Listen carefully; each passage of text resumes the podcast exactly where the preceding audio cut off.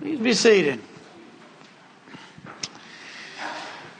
Well, it's good to see everybody here this morning, and I see that we have visitors with us, and we want you to know that you are always welcome here and invite you back uh, anytime that you can to uh, to be with us and hang around a little bit after services and let us get to know you a little better.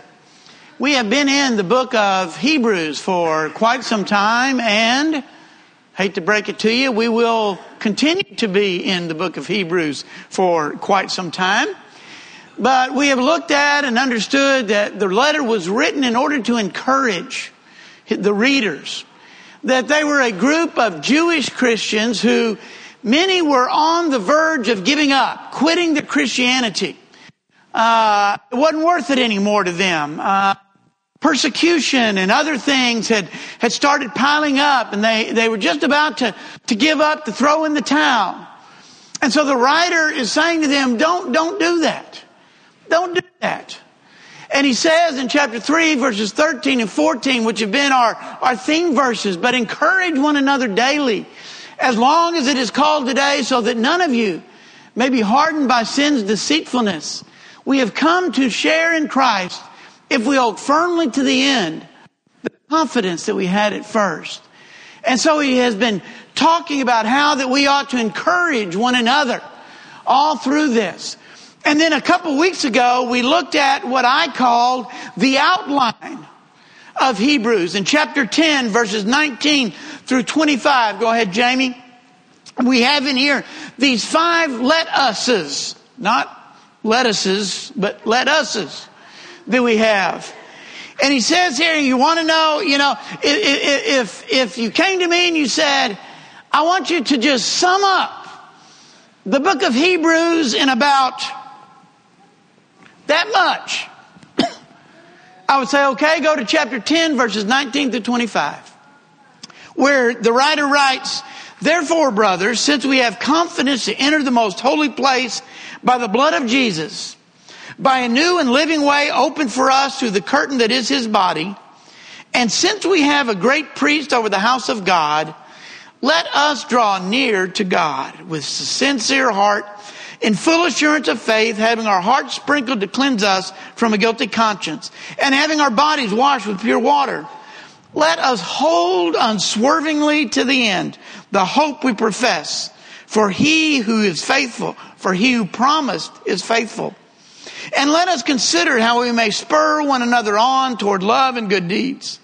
Let us not giving up, give up meeting together as some are in the habit of doing, but let us encourage one another all the more as you see the day approaching. So we've already talked about let us draw near to God. And last week we talked about let us hold unswervingly to the hope. And I was thinking about that, especially this week. Because on Thursday, we had funeral services for Pearl Williams Honing, 90 years old. And yesterday, we had services for Ralph Wilson, 98 years old. And when the writer of Hebrews says, hold unswervingly, this week, as I thought about doing the services for those two older folks, even for most of you, it's older. Even as I was thinking about that, I thought about holding unswervingly to the end, holding to that hope, and how that both of them had done that all their lives. And that's what the writer has been trying to encourage his readers. Hold on, hold on. It's worth it. It's worth it. And I'm sure Brother Ralph and Sister Pearl have had I know they have both had tragedies in their lives. Both of them had to bury a son. Both of them grew up during the Great Depression and through World War II. And I'm sure had other tragedies in their lives that we're not even aware of. But they held on. They could speak today. I guarantee you they would say, it was worth it. It was And they would say to us today, hold on, hold on. And so those first two let us statements we have in these verses kind of are individual statements. Let us draw near to God. Yes, it's let us, but we get the idea of individually drawing near to God. Let us hold unswervingly to the hope that we have. Yet we all hold unswervingly, but it's kind of an individual thing. I'm going to hold unswervingly. You're going to hold unswervingly. But these next three statements have to do with the relationship that we have to each other. And it shows the intertwinedness, intertangle, entanglement. There we go. That's a word. I know that's a word. The way that all of it works together. The way that, that it's not just for you to hold on and you to hold on, but let us hold on. Or you to draw near to God or you to draw near to God. Let us draw near to God.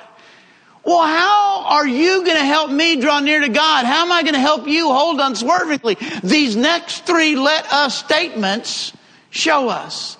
And so in chapter 10 and verse 24, he writes, as we talked about, and let us consider, go ahead, Jamie, how we may spur one another on toward love and good deeds.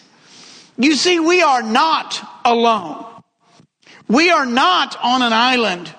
You remember Elijah? After he'd done battle with the prophets of Baal, and it was a, it was a monumental success. Then all of a sudden the king and the queen say, we're going to kill you, Elijah. And the next thing we find Elijah hiding in a cave. Why? Because he thinks he is alone. He thinks he's the only one left. That's what he tells God. Just kill me because I'm the only one left. And God says, Elijah, there are 7,000 other Israelites who have not bowed down to Baal. Whoa. I imagine Elijah was kind of like, really? I had no idea. Now, if that's 7,000 individuals all throughout Israel, that's going to be very difficult for them to hold on to that. But 7,000 of them together, helping one another. If we are 300, I don't know how many we have, 300 individuals out there in the world by ourselves, trying to hold on, whoo, that's going to be tough. You see, God didn't create us to be Lone Ranger Christians. He created us to be a community of Christians. That's why we're called a family. That's why we're called members of a body. That's why we're called stones. Spirituals are stones in a spiritual building because we are interconnected, intertwined with one another. Isn't it easier to accomplish something when we know that we are not alone? When we know that there are others with us, when we can gain strength and support from others. So he says here, let us consider how we may spur one another on toward love and good deeds. Now, the King James puts a little, it kind of has the same words, but it puts them in a little different order. The King James says, let us consider one another how to provoke unto love and to good works. I kind of like that order because I think it makes a statement.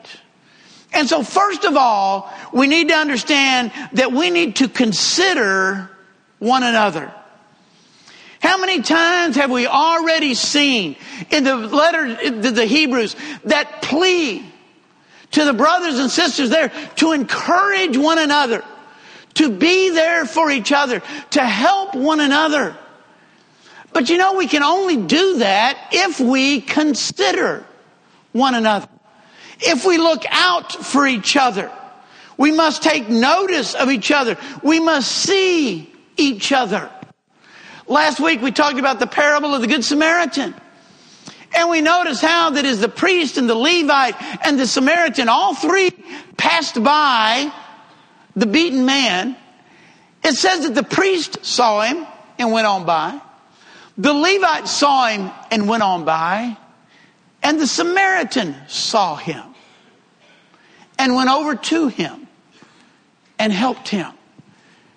You see, all three of them saw the man, but only one really saw the man, saw his need, really let what he saw affect him to the point of rendering service to the man who'd been injured.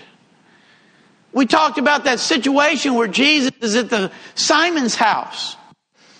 And all of a sudden the quote, sinful woman comes in and starts crying tears on Jesus' feet. And she washes his feet with her tears and dries it with her hair.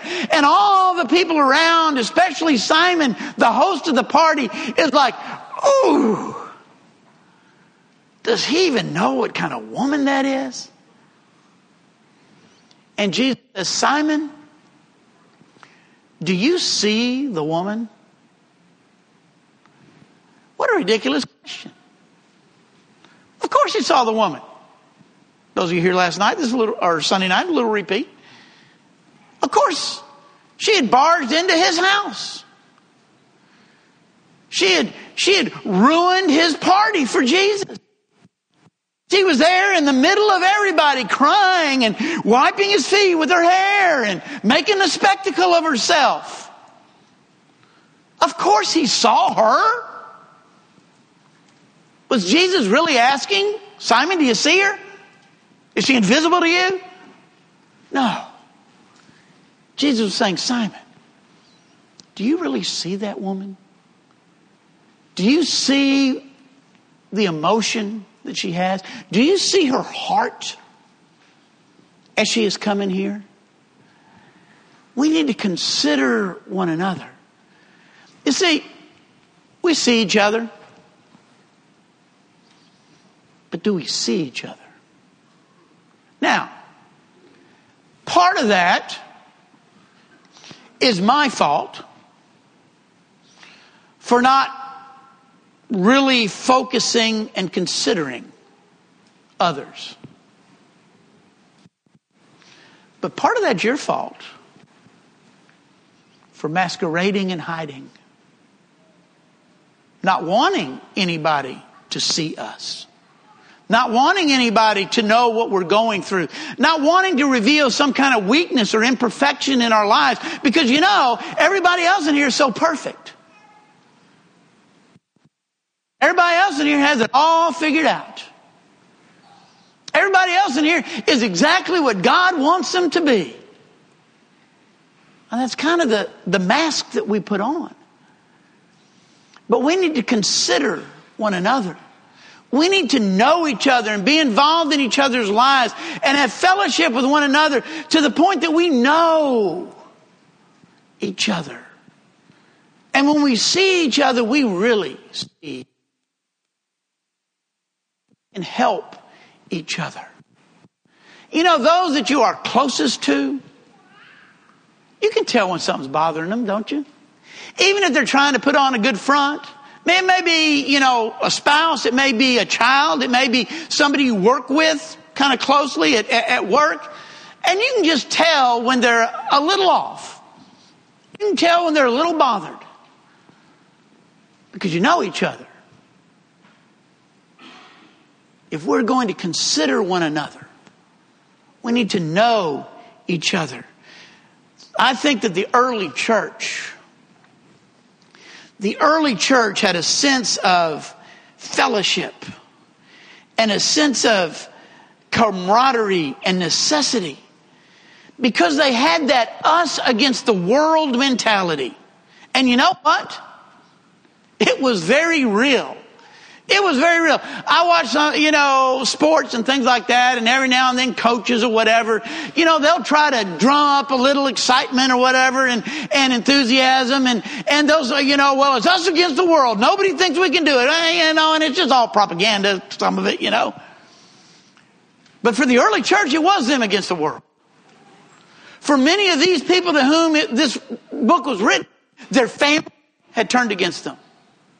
Their friends had turned against them. Their society had turned against them. They were not welcome or wanted anywhere. And so that identity they had as a church family, that identity they had with one another was vitally important. Needed that to hang on. We need that same kind of attitude. It is us against the world. We need one another. We need the strength that we gain from one another. So we encourage one another. Philippians chapter 2 verses 3 through 4, Paul writes, do nothing out of selfish ambition or vain conceit, but in humility consider others better than yourselves. Each of you should look not only to our own, your own interests, but also to the interests of others, interests of others. I want you to look around. Literally, look around. Look around. Don't stare at me, look around. Okay. I want you to take notice of your brothers and sisters. Can you see your brothers and sisters? Can you see those who need encouragement? Can you see those who maybe are holding on by the last thread? And maybe it's what you say or what you do or what you write or text or whatever your mode is that keeps them hanging on. We need that. Consider how we might encourage each other. Take notice of those who aren't here. Take notice of those who aren't here. What can you do to encourage them this week? Secondly, besides considering one another, he says, spur one another on. Ouch. I mean, ouch, right? Spurs. We know what those are all about. Charlie, where's Charlie? Charlie? Charlie, you know, what's the purpose of a spur? Make the horse move. Make the horse move. Purpose is to get the horse's attention, right? With a little pain.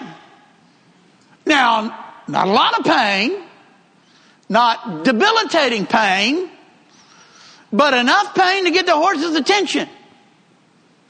And if you can, you know, if you can get the horse's attention without using the spur, do you do it? Sure.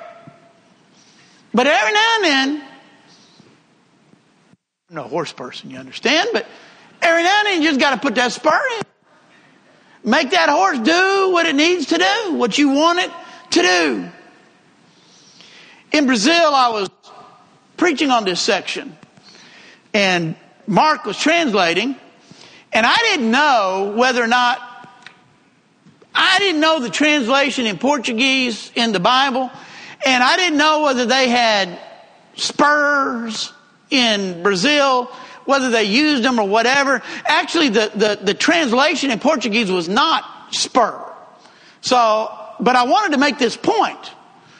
And so I'm preaching and I get there and, and I get to the point of spurring and I'm kind of asking Mark, you know, do they know what spurs are or whatever? And Mark is kind of pantomiming. You know, he's trying to get the word and find out what the word is, you know, and he's going. And they knew what he was talking about. They knew what spurring was. They understood that. Now, the King James says provoke. Now, when you hear the word provoke, does that conjure up a positive or a negative? A negative. In fact, somewhere in the Bible it does not say, fathers, do not provoke your children to wrath. He provoked me, right? It's a negative thing. It's a negative thing. But norm, but here it's a positive thing. Spurring does not sound too comfortable to the spurred. Maybe to the spurrer, but not to the spurred. Provoking, being provoked, doesn't sound very positive either. But you know, when Paul is writing to Timothy, Timothy is a, is a young minister. And Paul has left him in Ephesus to, to, to do the work of an evangelist, to be the preacher there. And so Paul writes to him and he gives him some instruction. This is, this is, this is Timothy's preacher school class. And so in 1 Timothy chapter, excuse me, 2 Timothy chapter 4 and verse 2, Paul writes, preach the word. Be prepared in season and out of season. Correct, rebuke, and encourage with great patience and careful instruction. Correct, rebuke, and encourage. I don't know about you, but two out of three of those don't sound too positive. Correcting and rebuking don't sound too positive. 66.6% of what Paul said Timothy ought to be doing when he's preaching kind of takes on a little negative tone. You know, we need to encourage one another. We all need encouragement. that there are times when we need to be corrected. We need to be rebuked. We need to be provoked. We need to be spurred in a sense. You know, there's that old terminology, I, I, where exactly it came from, I'm not sure, but you know, a carrot and a stick. A carrot and a stick. And I guess it had to do back, you know, when, when, uh, you, you, drove mules, you know, and they did the plow and, and you were trying to get the mule to do what you wanted to do. Well, well, sometimes maybe you could just put a carrot out in front of the mule and the mule would go. But maybe sometimes that carrot wouldn't work, so you had to use the stick. Now, I would much rather you give me a carrot. Well, not really. You know what I mean? You know me a candy bar. I would much rather you use the carrot, the sweet. But I know me well enough to know there are going to be times when you may have to use the stick, when you may have to spur me, when you may have to provoke me to do the things that I know we ought to do. The writer is telling us that we need to do whatever it takes to encourage each other. And sometimes that may mean spurring. But the key here is if I don't have a relationship with you, if I don't really know you, how am I going to take you spurring me? Are you provoking me? Probably not all that well. But if I know you, and I know you love me, and I know you care about me, and I know you want what is best for me, it may sting. And I may be a little ticked off with you temporarily. But I know you love me. And so I'll take it to heart, hopefully. You see, that's what was going on in 1 Corinthians chapter 5. You remember that situation? Where they had this man who was living with his father's wife. And Paul says, What is wrong with you people? Even the heathen think that's disgusting. And he says, what you need to do is you need to put that man out of your fellowship. You need to spur him. You need to provoke him. You need to take a drastic measure. Why? Because you hate him? Why? Because you're disgusted by him and you don't want to see him and you don't want. No. The purpose is so that he'll come to his senses.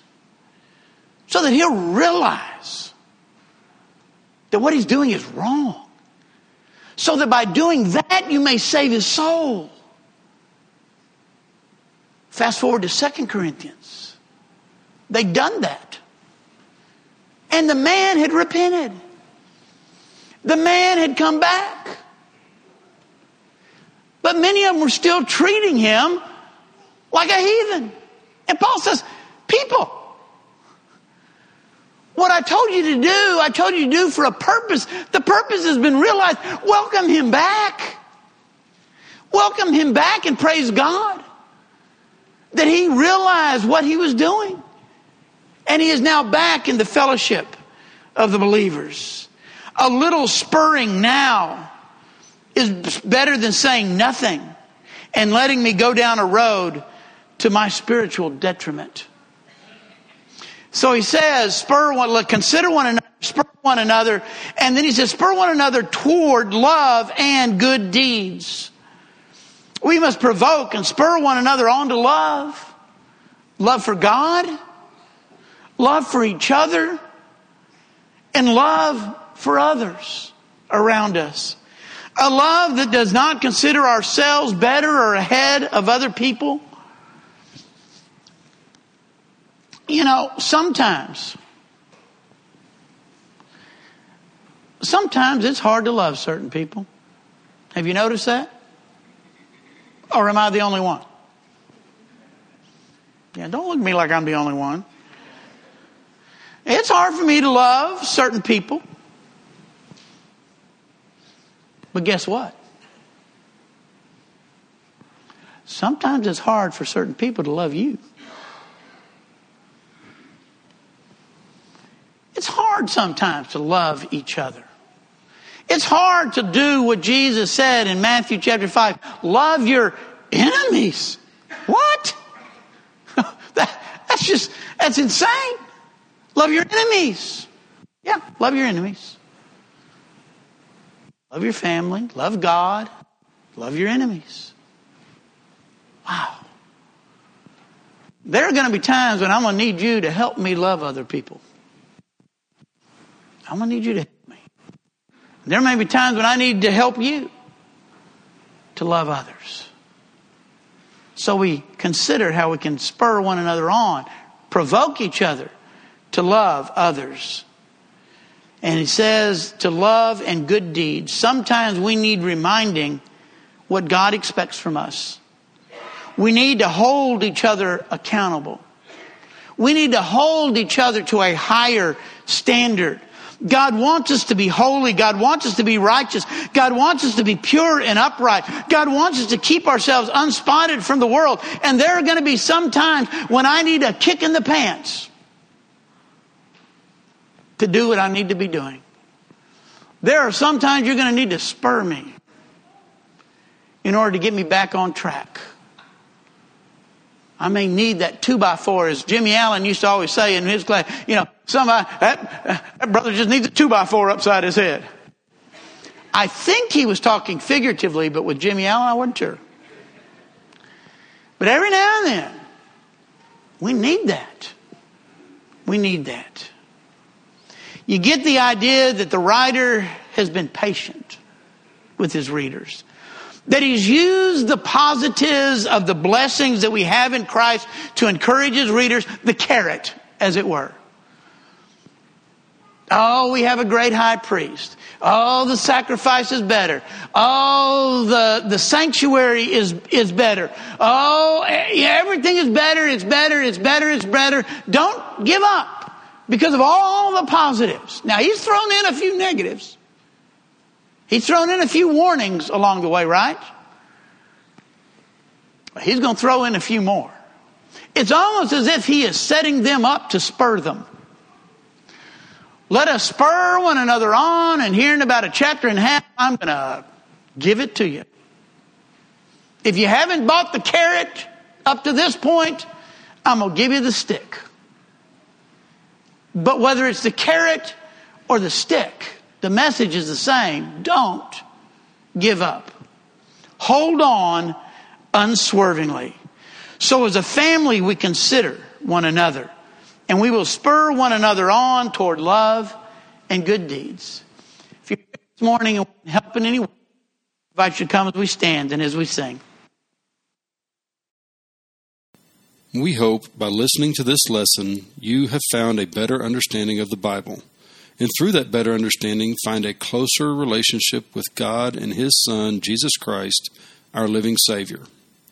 If you have any questions or desire more information, please feel free to contact us here at the Daingerfield, Texas Church of Christ. You can find us at dfield.org. That's D F I E L D C O C dot O R G.